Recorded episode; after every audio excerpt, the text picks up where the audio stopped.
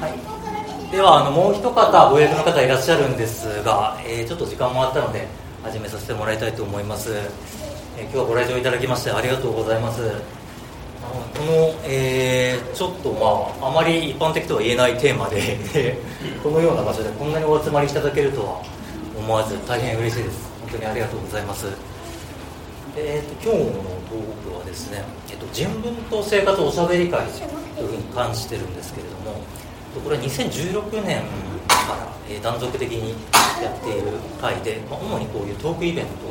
をやってきてます。で、まあ、目的としては人文学と、え、生活を再設計するっていうのを標榜して、はい。まあ、学問のための学問ではなくてちゃんと生活に根ざしたものにしていこうと。まあ、本来それが当たり前の姿だと思いますがそういうことを目指してこういろんなことを模索してトークしていこうという考えとして続けております。なんですけど、えー、それが前回がですね2019年で実に4年ぶりになりまして、はい。でまあ、いろんな事情があったんですけど一つはその2019年に2人目の子供が生まれでまた、えー、今年もう一人授かりということがありまして、まあ、なかなか物理的に難しかったということが一つあるんですね。でただあの今日のゲストのですね青木新平君のあのお師匠さんの内田達さんのねあの自伝を読ませてもらったんですけど、うん、そう内田先生が、えー、30代後半ぐらいの時にあの内田さんと娘さんと2人暮らしになりでちょうどあの大学も新しく新しいところに赴任しで移った途端にこう教員の事務的な仕事がどんどん舞い込んできてとなった時にその頃ちょうどあの書き手としてはもう油が乗ってきていて現代思想みたいな雑誌からどんどん依頼が来たりとかして気鋭の若手論客みたいな存在感になってきていたんだけど全部諦めたって書いてあったんですよね。もう無理だと。でも生活と大学の仕事だけをするっていうのでもう10年間ブログだけを書いて過ごしたっていうのが書いてあってそれにすごい励まされてましたねこの4年間は。でまあいろいろあのその間も新平君がやってるネットラジオに出してもらったりとかでそこからいろいろ発展したものをもとにあのネット上にねテキストに書いたりとかで発信は続けてたんですけどでまあちょっとどうもやっぱりあのこういう場も好きなのでやってないと頭おかしくなっちゃうなという感じがして、えー、久しぶりに企画してみました。でなんでまあちょっと、ね、家族との生活ともなるべく距離を置かないようにということでこの家の近くで今回企画させてもらってます、はい、でその久しぶりのゲストはこの人しかいないということでお招きしました。青木新平さんです。あ青木新平と言います。よろしくお願いします、はい、自己紹介お願いできますか？はい。えっ、ー、と僕はあのえっ、ー、と茂木ちゃんと同じ83年生まれで埼玉県も出身が一緒でただまあ熊熊谷。あ熊谷市。熊谷っていう埼玉の県北で僕はその浦和というあの県南なんでまああの交わることはもちろんなかったわけですけどえっ、ー、と何をあその 2019年にやった人文と生活をしゃべり会に僕が多分行ってからのご縁だったような気がします。で、えっと、僕は埼玉県出身ですけどあ現今は奈良県の東吉野村っていうところに、えー、住んで、えーと、自宅をあの図書館にして、えー、活動しているのとあと7月末までは、えーと、障害者の人の就労支援っていう仕事を、えーまあ、週5日だからフルタイムでやってたという感じですね。それでまあ自宅を図書館にする活動と就労支援の。まあなので働くって何なの？っていうことを一緒に考えて。でまあ僕ももともとは、えーと、大学院で歴史を研究してたんですけどその中でまあなのであの文章を書いたりとかあの喋ったりするのは、まあ、あの得意なのでそれをやってたら一応あの本が何冊か出せてで向こうに置いてますのでもし、よろしければ。あとあの、ねまあ、あのペラペラお手に取ってもらえたら嬉しいなっていう感じですかね。はい。そんな感じなので、まあ、自宅を図書館にしつつなんですかね就労支援。まあ、ただ就労支援が7月末で僕辞めてしまって今度10月からはあの大阪のあの、D、DP っていう NPO があって若者支援貧困支援今は若い人たちが本当にお金がないんですよね、まあ、我々の世代もはまあ今日そういう話になるかも分かんないですけど90年代まではまだね社会にお金っていうのはその、まあ、個人個人の貯蓄残高がいくらっていうのはもちろん違うわけですけど社会にお金があったと思うんですよね2000年代までは。でそれが、まあ、2000, あ2000年代まで90年代までかな。で2000年代以降もうどんどん、まあ、失われた 20年30年って言いますけど本当に社会的に社会にお金がなくなっていって、まあ、湯浅誠さんとかはね、えー、っと社会にためがなくなったとかっていうことを言いますけど本当にそうだなというのを、まあ、就労支援やる中で感じていてで就労支援就労移行支援っていうのをやってたんですけどその就労移行支援っていう制度をを受け入れる人はやっぱある程度、まあ、確かにその障害があるんだけどある程度やっぱりその家にお金がある人じゃないとその制度を受けれないっていうかその受けて生活ができないんですね。でじゃあそもそもその訓練が家にお金がないから訓練が受けれない人ってどうしたらいいのかなっていう関心もあったんでそれもあってちょっと今度10月からは、まあ、貧困支援若者支援っていうのをやっていこうかなという感じで、まあ、僕もすごくターニングポイントっていうかねちょっとあのー、まあ仕事仕事としては福祉の仕事ですけどちょっとやったこともないあの仕事にチャレンジするあの機会なので、まあ、ちょうどちょうどいいというか今ちょうど何もしてないあの 時期ですごく。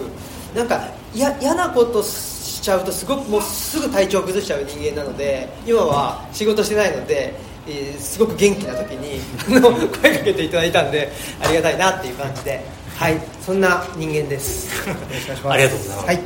そうですね。いろいろ共通点ある中でもあの嫌なことをしてるとすぐ具合悪くなっちゃうっていうのも共通してるところでまあ、僕らはそれをすごくハイスペックな体だと思ってるんですけどなんかやっぱ NG が出ちゃった時にこう溜め続けれてしまうと、ね、あの思わぬ形でドカッとダメージが出てきてしまうものなんで、えー、あの僕はすごくあの身体的なことについて野口生態っていうものをすごく参考にしてるんですが野口生態ではあの本当にあの風邪とか、えー、こう皮膚炎だとか下痢とかそういうこう解毒作用のある症状をこまめに出すのがあの体が機能している証拠だっていうふうに言いますね。そういうことはすごい大事だなと思いながら過ごしていたりします、はい、でえっ、とそう2人は本当に今言ってくれたように83年埼玉生まれで2人ともなぜか奈良に住んでいると、うん、で福祉の仕事をしてきてるということが共通していてで僕はですね、えー、少し前まで、えー、とやっぱり大阪の方で主に重度の身体障害者の方は、えっとヘルパーですね。ヘルパー派遣をするところで働いていましたでも実際にこう現場に出て重度の方の介助を泊まりがけとかにしたりもするし、えー、でまあ、ちょっとバックオフィス的な仕事をしていましたしで、えっと、去年の、えー、春からはですね、えっと、やっぱり大阪なんですがアルコール依存症の方を支援する施設でそこは通所施設なんですけれどもそこで今日中な仕事をしております。そういうキャリアも共通していてでかつ、えーまあ、人文学本が2人とも好きでそれにまつわる活動をしていると。もともと研究の道を新平君は歩んでいるのでもう深さは全然違うと思うんですけど著書も本当にたくさんありますし僕はまあ本当に好きな、ね、事務所を読みながら自分でこうジンみたいな同人誌を自主制作したりネット上でいろいろ書いたり新平君のラジオを出してもらったりという感じの活動をしております。で、えーと、その2019年からですね、えー、新平君のライフワークの一つオムライスラジオっていうネットラジオで10回ぐらい出してもらってるんですかねそうですね。まあそのオムライスラジオっていうあのインターネットで配信をし続けてるんですけどそれは2014年からやってて週1回。でもう600回ぐらい。で別にとはいえなんかすごいメッセージがあるっていうわけじゃなくてなんかあの思ったこととか疑問に思ったこととかなんでこうなんだろうとかなんかこれ違うよねみたいなのをだか言葉にしてで誰でも聞けるっていう状態にするっていうことがなんかすごく大事な気がしたんでその活動をしててで、まあ、それは何でかというと一つはあの3.11あの東日本大震災があった時に、えー、と原発がね爆発してるのにそれを報じないとかそういうなんかあメディアってなんか本当のこと言ってくれると思ってたらそうじゃないんだっていうことに気づいたっていうでそれがその東電がスポンサーになってるから、ね、東京電力がスポンサーになってるニュースとか新聞っていうのはそれを報じ、まあ、その不都合なことは報じなくなったっていう。それってちょっとやばいよなと思ってでまああの自分で自前のメディアを持つっていうのが大事なんじゃないかっていうんで始めたっていうところがあのそのオムライスラジオっていう、まあ、かといってねなんかそのなんていうのかな真実探求ラジオとか あんまりそういうのをやるとなんかちょっとね変な人聞きそうじゃないですか。だったんでなんかみんな好きそうななんか無害そうなオムライスっていうちょっとね卵をふわっと包むみたいなそういう名前にしてでまあ普段のね別になんなんとこんすごくメッセージ性があることではないんだけどもでも普段でもやっぱこういうのもお話ししてるとそういう端々にやっぱり差別って良くないよねとかやっぱり貧困というか格差が広がりすぎると良くないよねとかそういうのって分かるじゃないですか、うん、だからそういうところで、まあ、あの分かってもらえたらいいかなっていうかそんな感じで、まあ、自分たちが発信することが一番大事っていうことでやり続けてるって感じですね。誰かからの反応を期待してるっていうわけじゃ全然なくて、やってるっていうはい、そう本当に反応を見ないんですよね、はい、すごい反応は見ません。アクセス解析とか一切しないんですよねスタジオは。どれぐらい再生されててとかどういう時間帯に再生されてとか一切見ないので、うん、それを徹底してるのすごいそれだから、うん、結局オムライスタジオって何か目的があってやってるわけじゃなくて自分が続けることが目的、うん、まあライフワークってまさにそうだと思うんですけど、続けて自分がま元気になることがライフワークだと思うんですよね。無理してやってたら続かないんですけど。続けることが目的なので続けることに対して障害になりそうな、まあ、僕にとって一番障害になるのはその数値化っていうやつなんですけどその何人聞いてるとかね、まあ、それこそそのアクセス解析とかしちゃうとあこういう話題はすごく聞くけどこういう話題は全然聞かれないんだとかっていうのが可視化されちゃうとでも自分が言いたいのはこの誰も聞かないやつなんだよなとかって思うと なんかでもこれって誰も聞いてないけど言ってるんだとかって思うとすごくがっかりするっていうかモチベーション下がるんでそういう自分がモチベーション下がることはしないんですよね。そうよくねあの新平君は生命力ベースで生きるとかね生命としての部分を大事にするって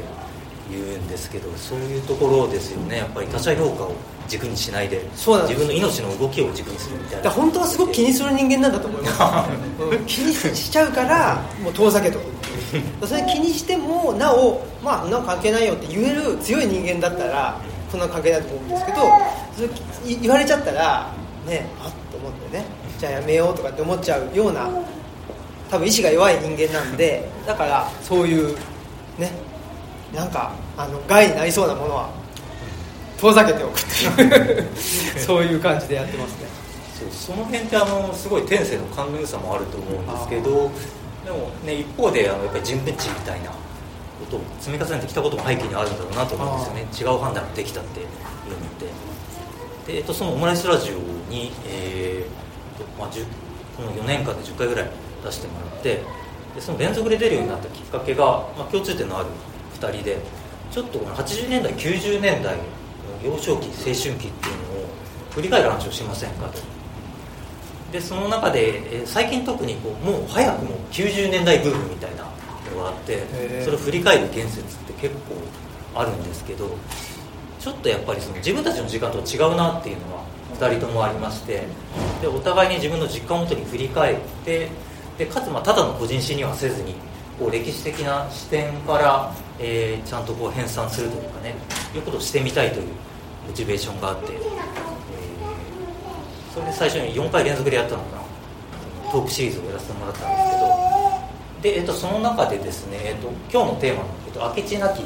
世界の歩き方」というタイトルにしてるんですがその振り返った中で僕が一つキーワードだと思ったのがあのまず文字通り空き地がなくなっていったんですよね。90年代に。僕は80あ2人とも83年生まれでで小学校に上がったのがまあ平成になったぐらい89年ですね。でその頃ってまだ本当に空き地あったんですよ至る所に。僕はその埼玉の比較的都市部でしたけどまだ本当にあってであそこ行って三角ベースやろうぜとかでよくわかんないけどガキ大将みたいなやつがいてなぜか BB が打たれるとかなんかそういうことが日常的にあってそういうとこでタチションとかねうんこの平気で子供はしてたしみたいなことがあって。である時から90年代後半ぐらいだと思いますけど本当に急激になくなっていったんですよ。あっという間に駐車場がマンションになっていって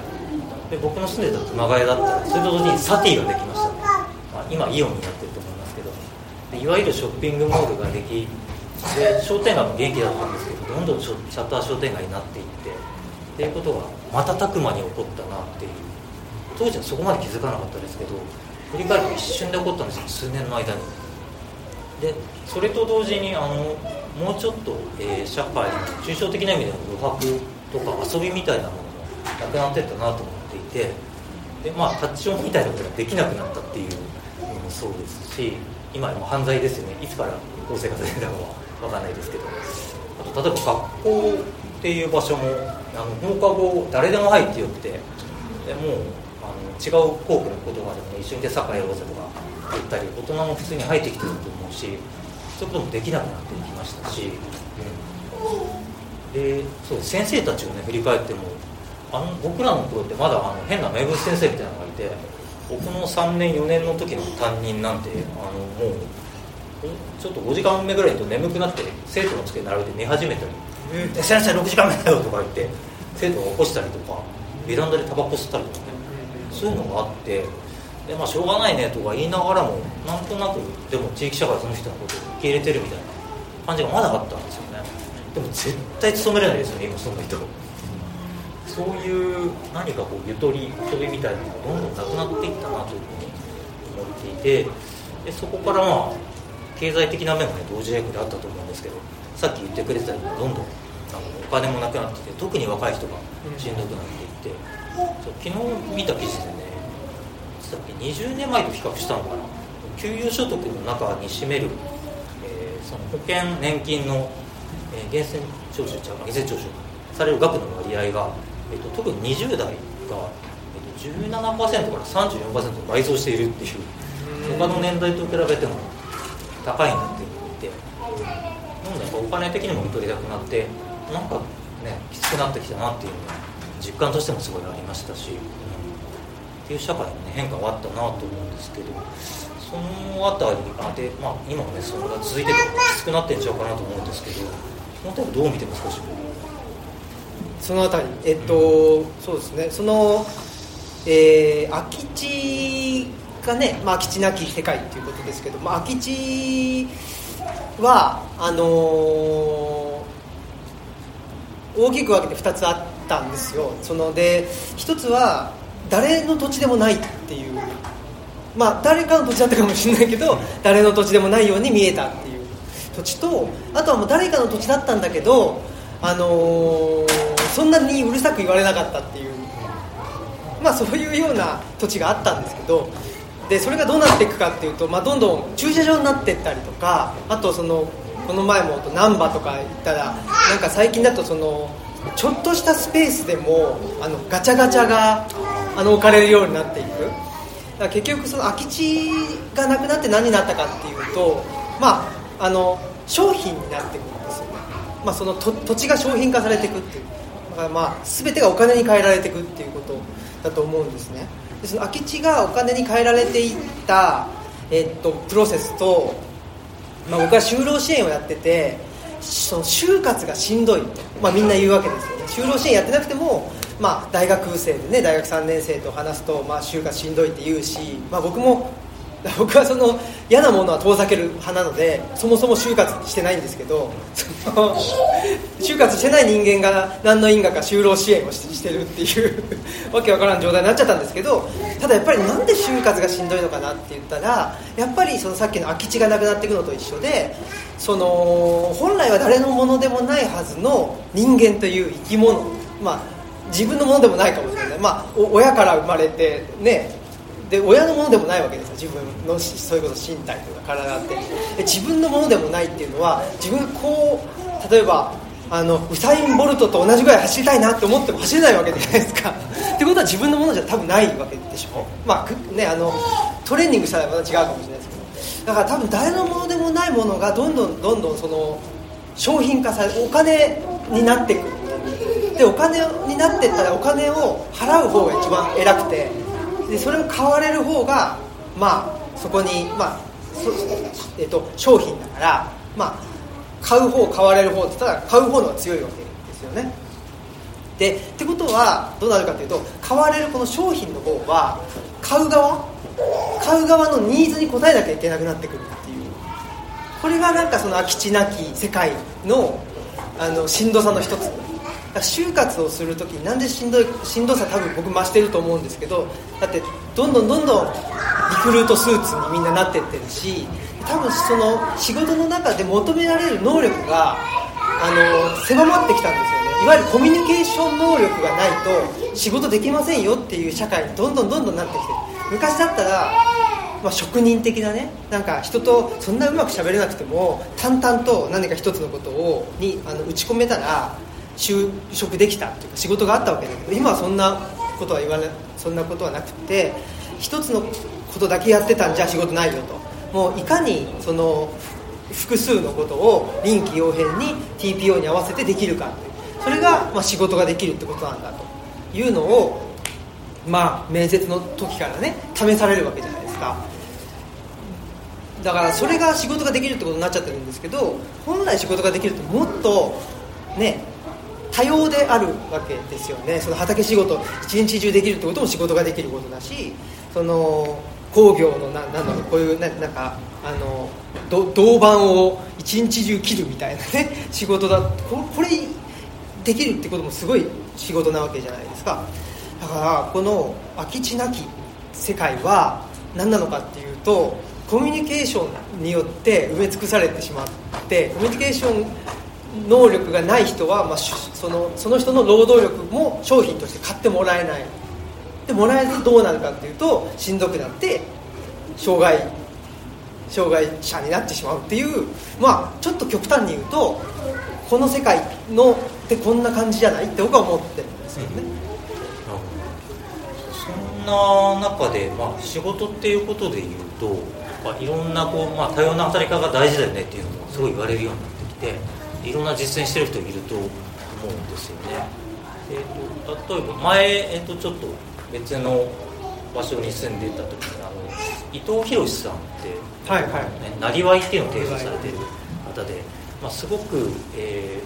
ー、規模の小さい初期投資もいらなくてランニングコストほとんどかからないような小さい仕事を複数持っていきましょうと。でそれがこの、ねえー、経済的な意味でのこの空き地なきえー、世界で競争にさらされないでその伊藤さんは、えー、バトルタイプっていう言い方をしてましたけどバトルタイプじゃない人間はそもそも適応できないんです。そういうやり方をするのが非バトルタイプの一つのやり方ですよっていうで提唱されていて結構影響を受けていろいろ実践してるような方も、ね、多いと思うんですけど新平君はあのその自宅でルチャリブロという図書館をやりで、まあ、こういろんな活動に並行してやっていきで福祉の仕事もっていうふうにえすごく苦戦でやってますけどその辺りの、えー、今の感触というかすごくなんというかいいバランスに生命力ベースできるバランスになってるんですか？ねあそうですね。やっぱり一番の僕の問題点っていうのは 自分の問題点は自分のそのやりたいことがお金にならないってことなんですよ、端的に言うと。そうだよね。そうそう。端的に言うとそういうことなんですよね。そのじゃあだからねやりたくないことはお金になったりするんですよ。その株とかやりたくないというかでできないんですやってもないですやってもないんですけど。なんかそそんなんでお金か、まあ、お金稼いで意味あんのかなとかって、まあ、お金稼げたらいいから全然意味あるんですよ本当はね。でもなんかそこがうまくできないっていうか体が動かないところがあるから何度か意味が自分の体が意味があると感じつつ、えーと、でもまあお金であったりとか、まあ、野菜とかねか分かんないですけど肉とか米とかね。そういうまあ現物。だってお金があったら生きていけないわけじゃないですか、こね、でもお米があったら生きていけるわけじゃないですか、まあ、とはいえちょっと引いてみるとやっぱお金がないと生きていけないっていう感じじゃないですか。その社会のサービスを使うとか、ね、学校行くとかなんかね服買うとかはやっぱお金がないとちょっとできないってところがあるからお金がなくてもできるものとお金がないとできないもののバランスをどうにか取っていきたいなっていう感じでまああのー、少しずつできてきてはいますけどでもまだまだちょっとあのーチャレンジ中というかあのそうですね、まあ、チャレンジ中かなっていう感じですね、ちょっとなんか今更ですけど今日はあのお子様歓迎にしていてでそれもちょっとこうトークイベントとかっていったら大概なかなか子供入れない雰囲気で、まあ、ある意味でのこう合理的空間にしてしまってその間は集中して大人の話を聞きましょうみたいなことをしてますけど別にそれはそれで全然いいんですけど僕もそういう形でやってきてますしちょっとそういうのも違うあり方を試してみたいなと思って今日はやってます。なんでも入退室もご自由にしていただいてで、えっと、今日は録音させてもらってます。であの新平君のオマレスラジオで配信予定ですので聞けなかった部分はここていただけたらと思っております。はい。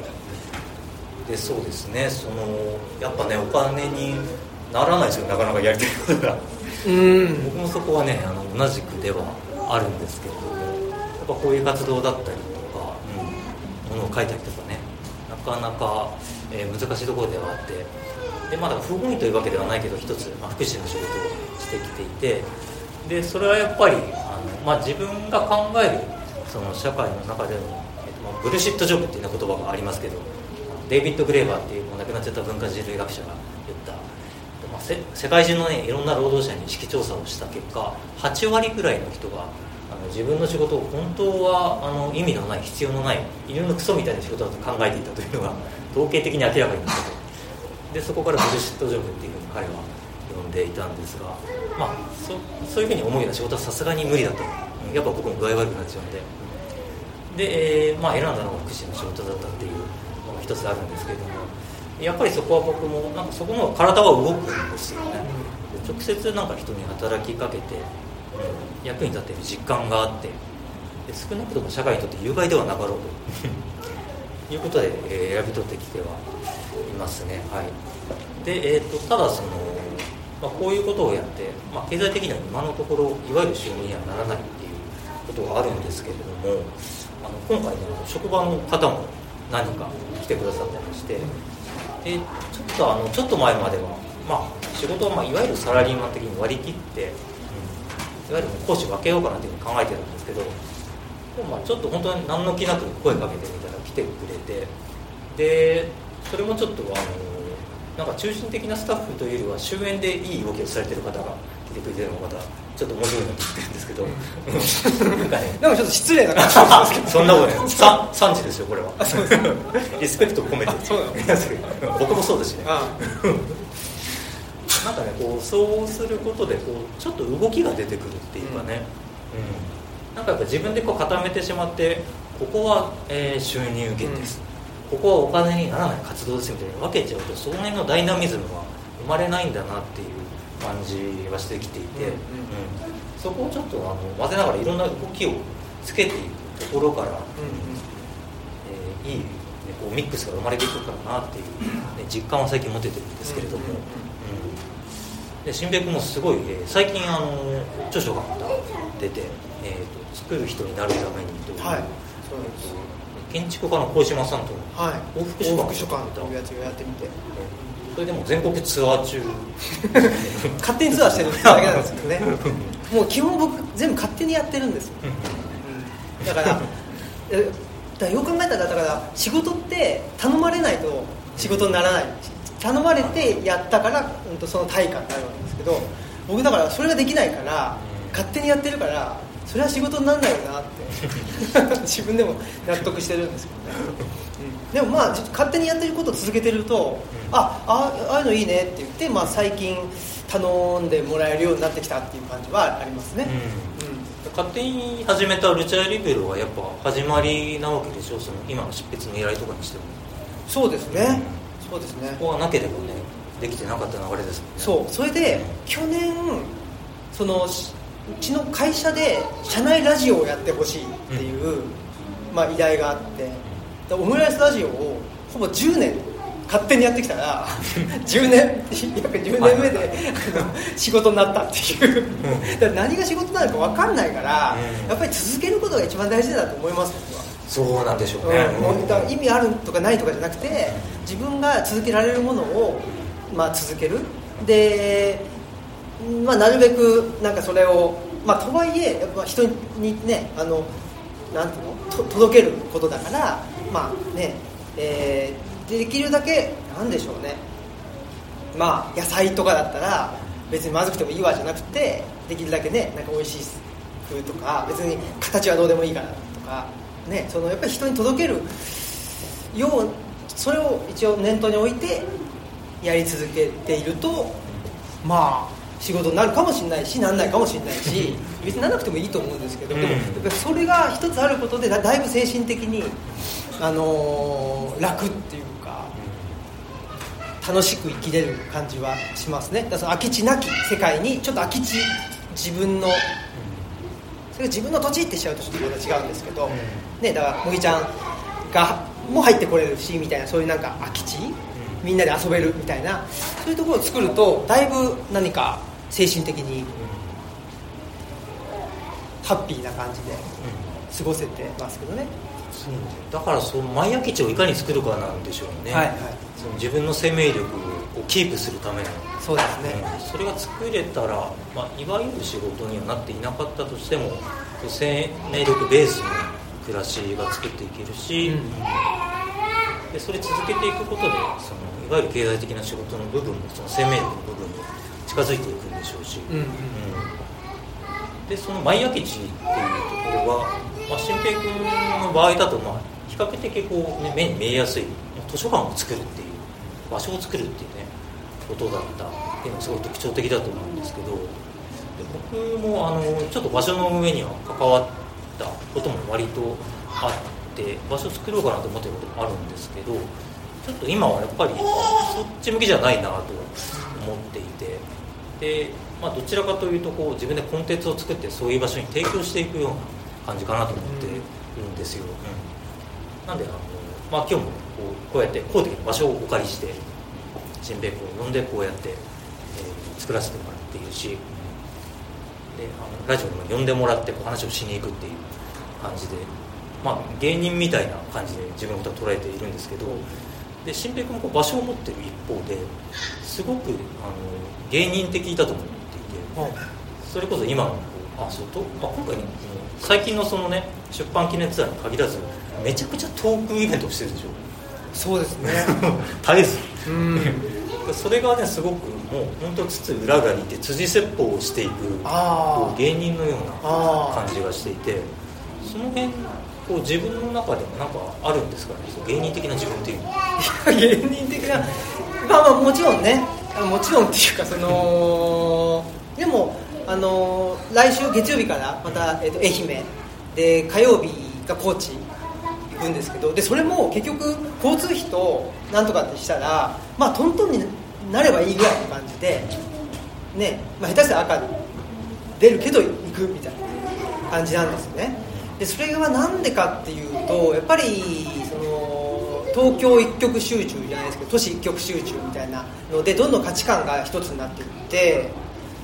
でこういうことがお金になるみたいなことになっていくとそその社会自体がなんかつまんねえなと思っててそのためにはもうどんどん地方分散っていうかね各地各地の価値観がきちっとあるみたいなこの町ではお金になったんだけどこの町では全然お金なんだみたいなそれもいいじゃないみたいなそういう社会の方がなんか僕は自分にとってはなんか生きやすそうだなというふうに思ったのでそういう意味ではあの各地で本屋さんをやってる人が今増えてるんですね。あの個人書店さんとか。だからそういう人たちをまあ応援しに行くっていう気持ちがやっぱり一番強いですかね。その地方分散をあの促すっていうか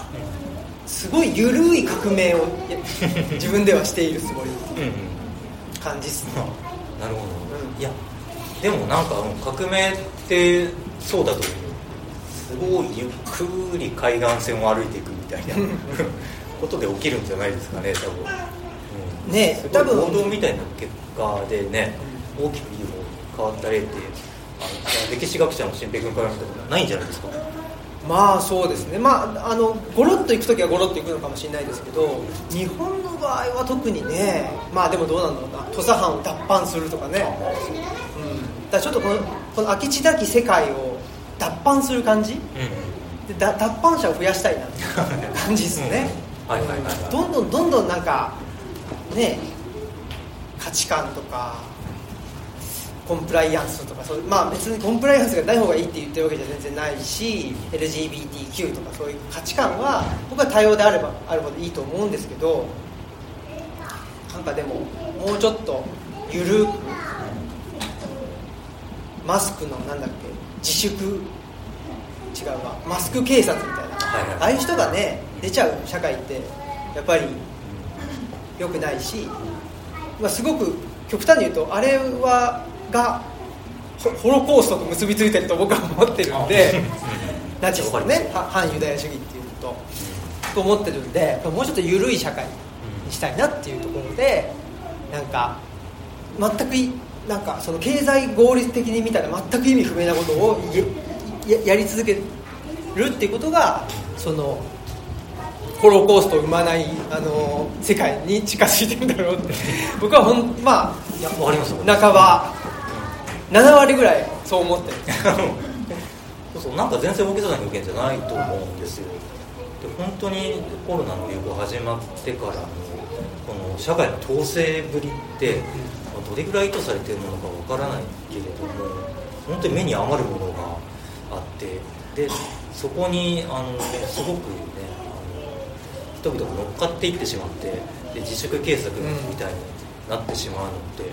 本当にかなりグロテスクな状態だと思って過ごしてきてましたね僕も、うん、でなんであの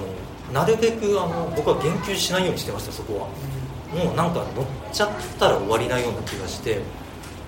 コロナでは特にこういう時は触れないようにしてましたね、うん、僕ねあのワクチンあるじゃないですか、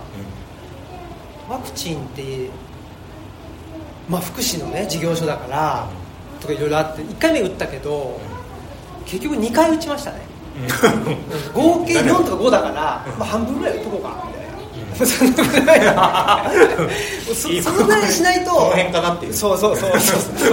ハーフハーフみたいな。それぐらいにしないともうしんどいじゃないですか、うんはいはい、もう打つか打たないかみたいなのにしちゃうと結構しんどいんで、うん、打ったり打たなかったりみたいな。それぐらいでもうちょっと勘弁してもらわないとちょっとこれはしんどいなと思っちゃってね。そうその感じも一貫してますよね。そのなんか学校もなんとなく行ったり行かなかったりみたいなね。そうそうそう。そう。小小学校の時もねなんかもうすごい小学、ま、最近はなんか中学校の方がね結構締め付けが強くてってことだけど僕小学校の時点でもなんかすごい息苦しさを覚えててで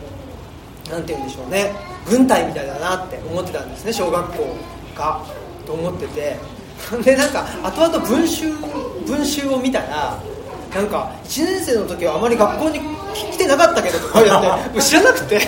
あ記憶がない。そうそう。あ行ってなかったんだと。不登校とかね。記憶がない。で彼2年生以降はもうなんかちょっとしんどいなと思うとすいませんお腹痛いですとか言ってちょっといで家が近かったので家に帰って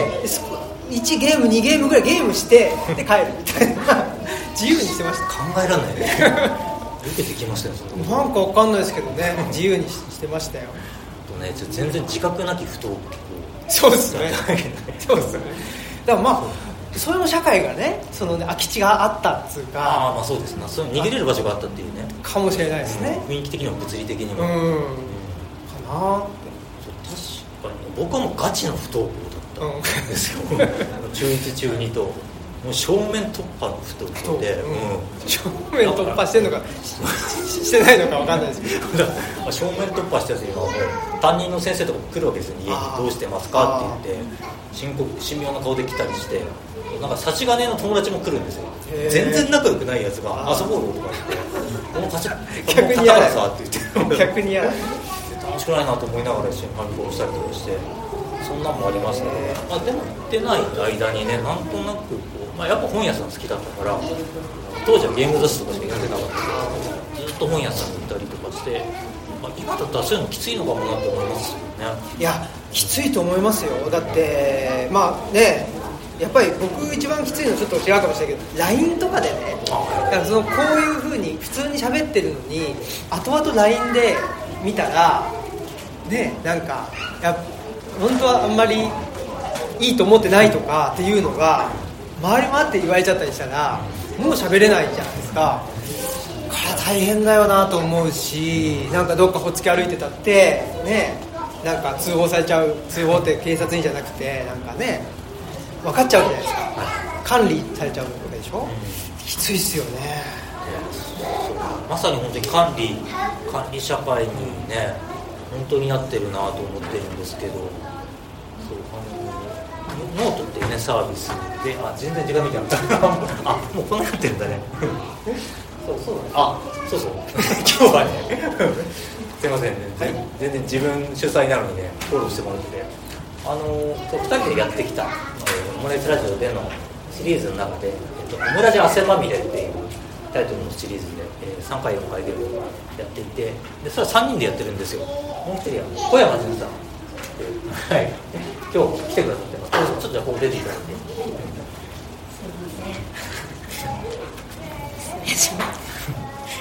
まあ一応83年生まれみんなね。でかつ埼玉。埼玉。でかつ今奈良に住んでるそうですね、うん、でみんなちょっと参加もまあそうですね。そうですね。ちょっと普通のところ普通つかちょっと外れてる。ちょっと外れてる。感じだし、ですねはい。ね。でまあ小山さんは僕はそのえーっと、まあ、ちょっとご紹介があったその内田達先生っていう、まあ、現代思想のね先生が神戸女学院にいらっしゃってで僕そこ大学院行った時そこに聴講生として通っててその時に大学院生としていたんですよね。えー、と後から入ってきた。後からか、っていうだ2008年。8か9かその辺。9かその辺ぐらいからのまあ関係というか、まあ、とはいえずっと一緒になんかやってたわけじゃなくて何ですかね。なんか一回はその女学院であれだったんだけどその劇団そうそう研究。すいません改めます小山純と申します。すごいタイミングで呼び込まれてすごいどうしようって感じなんですけど。えっとなんだあだから青木君とはもともと内田先生のゼミで内田ゼミっていうのが一般の方も自由にはい自由にっていうか、まあ、ある程度選抜はあったのかな。いやいや自由だうん自由だよね。女学院の学生ともうおじさんとかおばさんとかがみんな集まる場で初めて会ってでそこから私があの研究の道には邁進せずあの劇団の裏方をしばらくやってた時期があってその劇団がの大阪にある、えっと、重度身体障害者がやってる劇団大変っていうあの団体でしばらく裏方をやってたんですね。でその間あんまり真面目に研究はしてなくって時々音信不通になりがちみたいな。ででもなんか時々生存確認してもらってこういう集まりあるけど来るみたいな感じで声かけてもらったりしてる関係でなんか一緒にフットサルしたり、うんうんなんかお家でねたこ焼きパーティーしたりみたいな、うんでその延長でオムラジにも誘ってもらって最初なんかそれこそ和気あいあいと同じ83年代の仲間でこっちはこっちでやっててうんうん。だよね。そうだそうだ。で私がそのうち、まあ、ちょっと劇団も辞めて、まあ、いくつか仕事も介護の仕事とかあとちょっと英語の非常勤の仕事とかを渡り歩いてで、まあ、ちょっと結婚して妊娠出産みたいなタイミングで奈良に来たんですね。でその時にだから奈良に行ったのがちょうど同時期に奈良に。同時期なのかもしれない、ね僕なんかね。2016年に、えーっと兵庫県からあじゃあ後か。私の方が東吉いいか。野そうそうか。でまあでもその辺でもなんとなく連絡は途絶えずに、えー、と取っててでオムラジ久しぶりに出るって声かけてもらって出てでその頃にこっちのその83年 B 面誌のラジオもやってて、だからでなんかねだ熊谷じゃなかった？私深谷で熊谷の高校に行ってたんです。そうそうだから県北仲間。埼玉のローカルの話でもしょうがないですけど。どうでもいい。県北仲間だしで劇団ねで演劇。もちょっと。僕は演劇をやってた。やってたりしたから。あと福祉のこととか、ね、そうそうそう福祉のことで。障害の介護をしてた。そうそうそう。だから話が合うんじゃないかなって。つないでもらって。そうそうそう。で私も会う前にたまたま茂木さんの著書を読んでて。あそうそうそう。えっとか大樹若ちゃん神とシアトルはい。ちょっとソールドアウトして今日は持ってきてないんですけど。面白い本だなっていうことして青木くんつながりでつながって半3人で初めてラジオをオンラインで始めて、まあ、実は今日あのあそうだ。ねマテリアルワールドで会うのが リアルに会うのが初めマテリアルワールド。初めてなんですよ初めてですね。そうなんですけど。そういう経緯で今日もちょっと飛び込ませてもらってます。3時の母です一人増えてるな二時かうちうちが3時3時だ2人ですはいえっと上が、えー小学校2年生と下が年長さん6歳かなのだからやっとねこういう場にちょっと頑張れば来れるっていうタイミングだったのでなんとか来てみましただからやっぱねそうその辺も本当にあの小さいお子さんいる方共通の悩みじゃないかと思うんですけど、それまでやってたことができなくなっちゃったりとか、うんなんかイベントとか行きたくても行けなかったりっていうのもすごいあると思うんで、今日がねあの成功なのかどうかはまだわからないですけど こういうチャレンジもどんどんしていきたいなと思いますね、そうですね。そうやっぱなんか原っぱっていう話で言うと原っぱ原っぱじゃない空き地か。ごめんなさい。勝手に変化してる橋本治的に言うと原っぱ。あそうなんですよ。それ言おうと思っててよよ読んだ？は橋本治さん的がね原原っぱがないっていうのが、あすいません、えっと、今日は空き地ね。空き地のことで言うとやっぱ私も子供の頃に空き地あったしもう畑とかも言ったら遊び場だったし家の前の道路とかももう道路に陣取ってそこになんか書いたりして遊べてたんだけど今親の立場になるといやいや危ない危ないみたいな。ってなるけど本当はそこで遊ばせたいというか自分たちはそこで遊びながら覚えたことってたくさんあるし、まあ、危ないって言いながらも結構年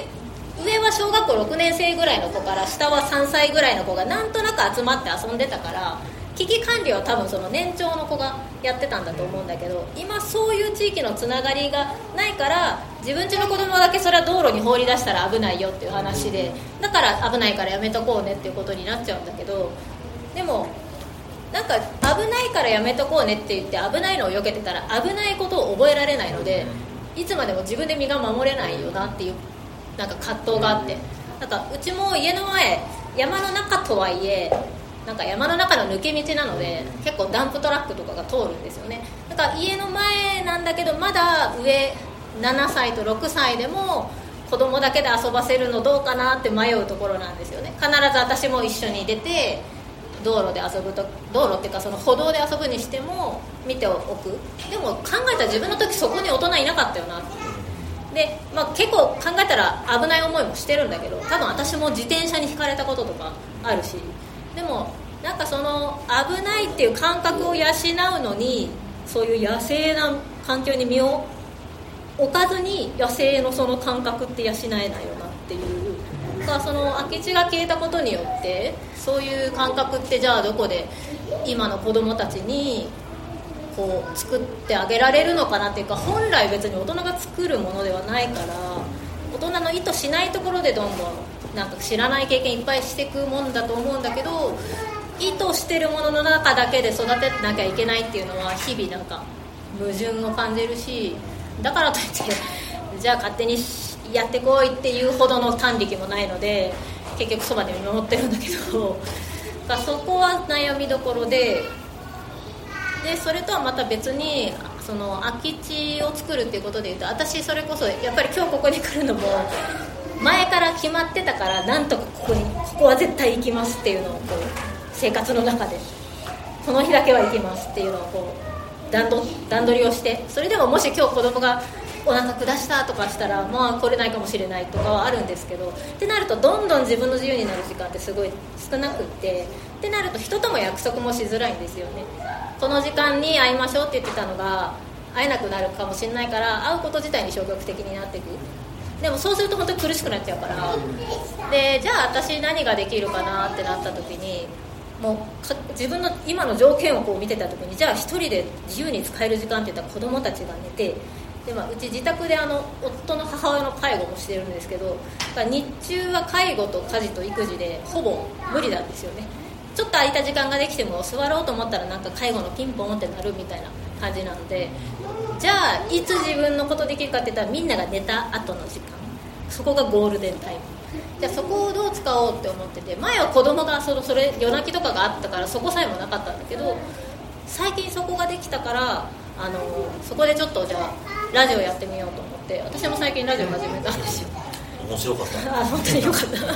た。それもだからすごい選択肢が狭まった結果だけど逆に時間があったからやったかって言ったらそれも分かんないなと思ってこうやることが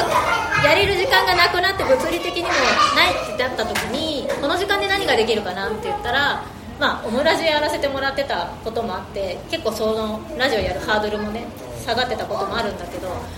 自分の好きなものなんだろうって思った時にラジオ聴くのもすごい好きだからラジオだろうと思って私サッカーも好きなんですけどサッカー好きです。あと本が好きだ。じゃあその3つを結びつけちゃおうと思って、まあ、あの友人と本を間に置いてああだこうだしゃべる、まあ、サッカーに関しての本を読んでああだこうだしゃべるラジオっていうのをやってるんですけど。もうそれももう本当に、まあ、青木君の真似ではないんだけどあの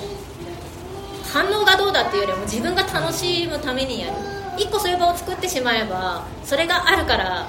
それが何につながるとかじゃなくてそれをやることによっても自分のこう生命力が復活されるみたいな場を1個でも持っとくとまあ、それが自分にとっての空き地かなって話を聞いてて思ったんだけど、うん、自分はそういうふうに今場を作っててだ物理的な空き地は減ってるんだけど逆にそういうツールが今あるからその昭和の時代の主婦だったらできてないよなっていうことが意外にできるよなっていうのはちょっと希望は持ってて、まあ、今日のことだって SNS でだってつながってここなんかね物理世界で初めて会ってるぐらいなんだから それでもこんなことが一緒にできるんだよっていうことはまあ、これからの空き地の作り方、うんまあ、バーチャルな空き地になるのかもしれないけどそういう場は自分として持っていきたいしそういうのがあちこちにできれたらいいんじゃないのかなっていうのは、うん、はい、思いました。なるほどその、えー、あれですね90年代トークの後にね始めたノートっていうサービス使ったネット上のテキストサイトの中であの1個書いたのがえその僕はその空き地なき世界を改めて認識するような対話を経てでこう、まあ、自分の身体とか、えー、内面世界の方により着目したんですよ、その内的世界の中にいかに空き地を作っていくかっていうことをそれまで以上に考えるようになっていてでそこでは、まあ、さっきも少し話した生態的な感覚をいかに養っていくかということとあと結構あのテクノロジーコンピューター好きなのででだけどあの今の、えーまあ、メディアとか、えー、インターネットとかの未来って割ともうそれによって、まあ、自由を得るための道具だったはずがすごく逆説的にこう管理社会を組織するようなものになってしまってみんなが使われているっていう観的な現象もすごく多いと思うし、まあ、実際その通りだと思うんですけどでも今言ってくれたような SNS につながったことが本当にこう内的な豊かな基地になっているみたいなことがあるわけなのでですごくこう自分の生命力とそこをしっかり接続したら豊かな基地を作ることになると思うんですよね。で僕はすごくそこに、希望をたくて見てみてそれを書いたりしたんですけれども、うん、でそこであの新平君もまあ割とそういう内的な世界の在り方とか身体の在り方とかも言及はしてるけれどもやっぱり村を作りたいってまあ言ってたと思うし、うん、すごくどちらかというとこう社会的なこととか集団の在り方にフォーカスしてると思うんだけども、今やってる活動ってその辺はどうですか？なんか村を作る的なこう発想に基づいて。る村を作るっていうのはなんていうの？今のあの漢字の村というよりは、カタカナのなんか村みたいなあの、まあ、歴史の教科書でいうとねその縄文時代とかに、えー、と村ができて弥生時代にねと国ができるみたいなあの全部ねとカタカナですけどまあなんかそういう、まあ、それを今コミュニティというのかもしれないしでも本当の村に住んでみると東吉野村って村に住んでみるとコミュニティっていうのがいわゆるその町の人が言うコミュニティ町の人とか僕ら世代世代だったら mixi のね、コミコミュニティとかっていうのと全く違うっていう。だから村のコミュニティっていうのは地縁血縁に基づいてもう趣味が合おうが合うまいが話が合おうが合うまいが一緒にいなきゃいけないっていうのがコミュニティなんですよね。でも mixi とかってその趣味が合う人が集まるじゃないですか。あとはまあなんとか小小学校卒業生みたいなコミュニティももちろんあるけど でも基本的にはその会いたくないやつと会わなくていいわけじゃないですか。なんかこれがなんかリアルとバーチャルみたいなことで言うとリアルも会いたくない人とは会わなくていい。会いたい人とだけ。でバーチャルも会いたい人とだけになっていくと多分どんどんどんどん閉じていくんだろうなと思うんですよ。だからリアルでは多分会いたくない人とも会った方がいいんだろうなっていうか。ねある程度ね。そうそうある程度ね。でバーチャルではやっぱり、まあ、会いたい人とねすぐ会えるとか。そういうところにバーチャル、まあ、オンラインのいいところがあるんだろうなって思うのでなんかそういうレイヤーをちょっとが重なったものを持つ。でそれがなんか自分にとっての村みたいな。なんか確固とした村があるんじゃなくて自分にとってのなんかそういう村っつうんですかね。あの山岳ノートって僕ら日記を毎年出してるんですけど今年4が今度の9月かな出るんですけど3枚出ててそこに相関図が書いてあるんですよ。だからなんかそんな感じかなって思ってて。うん、なんか別に実際につながその会ったことがあろうとなかろうと面識がある。人もいるし会ったことがあってもなんかねあんまり一緒に飯食いたくないなって人もいるしとか。でも相関図の中にはいるみたいなそんな感じでまあ僕はあんまり一緒に飯食いたくない人はあんまりその あの相関図の中にはいないんですけど でもそういうのでいいんだろうなっていうのは思いますよね。あんまり自分で絞りきらないっつうか多分ほっといても絞れていっちゃう世の中だと思うのでちょっとうん。なんか僕はすごくそれはありがたいなって思うのは地域の今八幡神社の氏子会に入っててそうするといろんな人とね、あのー、一緒に会うことができるのででもそう考えるとやっぱ祭りってそういうもんだなと思いますね。なんかそのいろんな人が集まる、まあ、地地域の祭りだったら地域の人が集まる。っていうのが目的で本当は。その神様にお祈りすることが目的じゃないわけじゃないですか。でも一応神様お祈りすることを目的にみんな集まってる。ことじゃないですか。それがすごい大事だなっていうか、もうん、で神様にお祈りする目的で集まって成功失敗ってないわけじゃないですか。そうだね。基本的には、うん、そそこが大事なんでしょうね。多分そこが大事でそのこの集まりもアンケート取って で満足いただけましたか？とかって言ってでこれ数値化してね5から1とかってで回収した時に2とかがあったらなんだよとかってもうやめようって思うわけですよ。だから成功失敗とかをやっぱりその集まりの目的に置かないっていうのがそういう集まりが大事だったんだなっていうのになんか村に越して初めて僕が気づいた感じは、うん、それをまあコミュニティとか村って呼んでるような気はします。なんか相関図の話を聞いてイメージすごい分かったんですけどそうですね。だからそういう自分の中の物理的に見えるものとは違うレイヤーみたいなものがあってそこに自分のコミュニティみたいなものがあるのがすごく大事で僕もあのここに住み始めて自治会の役員が持ち回りで回ってくるようになったりしてで、まあ、それなりに大変だし消耗するところもあるんですけどそういう時にこういかにこうフィールドワーク的な視点で見るかっていうのと、うんであ仕組みがすごい分かるなっていう。あとこうもう一つがもう生命現象として見るっていうか植物や動物を見るような目で見ているとそれもやっぱり僕という生命体と今目の前に違う生命体たちみたいな目で見るとあんまり人間化的なストレスがなかったりもしてで基本的にそういう視点を持てていた方がやっぱり自分の生命力浮き沈みにも気づきやすいし人付き合い的な、ね、視点で見てるそれこそ成功失敗みたいな視点が出てきちゃうしそれでは生命力削られますよねやっぱり、生命力ベースじゃなくなってきちゃうのでそれすごい大事だと思いますね。で、うん、すごいね。今生命力の塊たちが。会場を駆け回っているのが非常に頼もしいん。ですこれはでもやりたくなるでしょうねその修学旅行の夜に喋っちゃいけないみたいな時の喋るっていうのがすごくいいわけじゃないですか。でこれ絶対読んじゃダメっていう本を読むみたいな読んだら楽しいから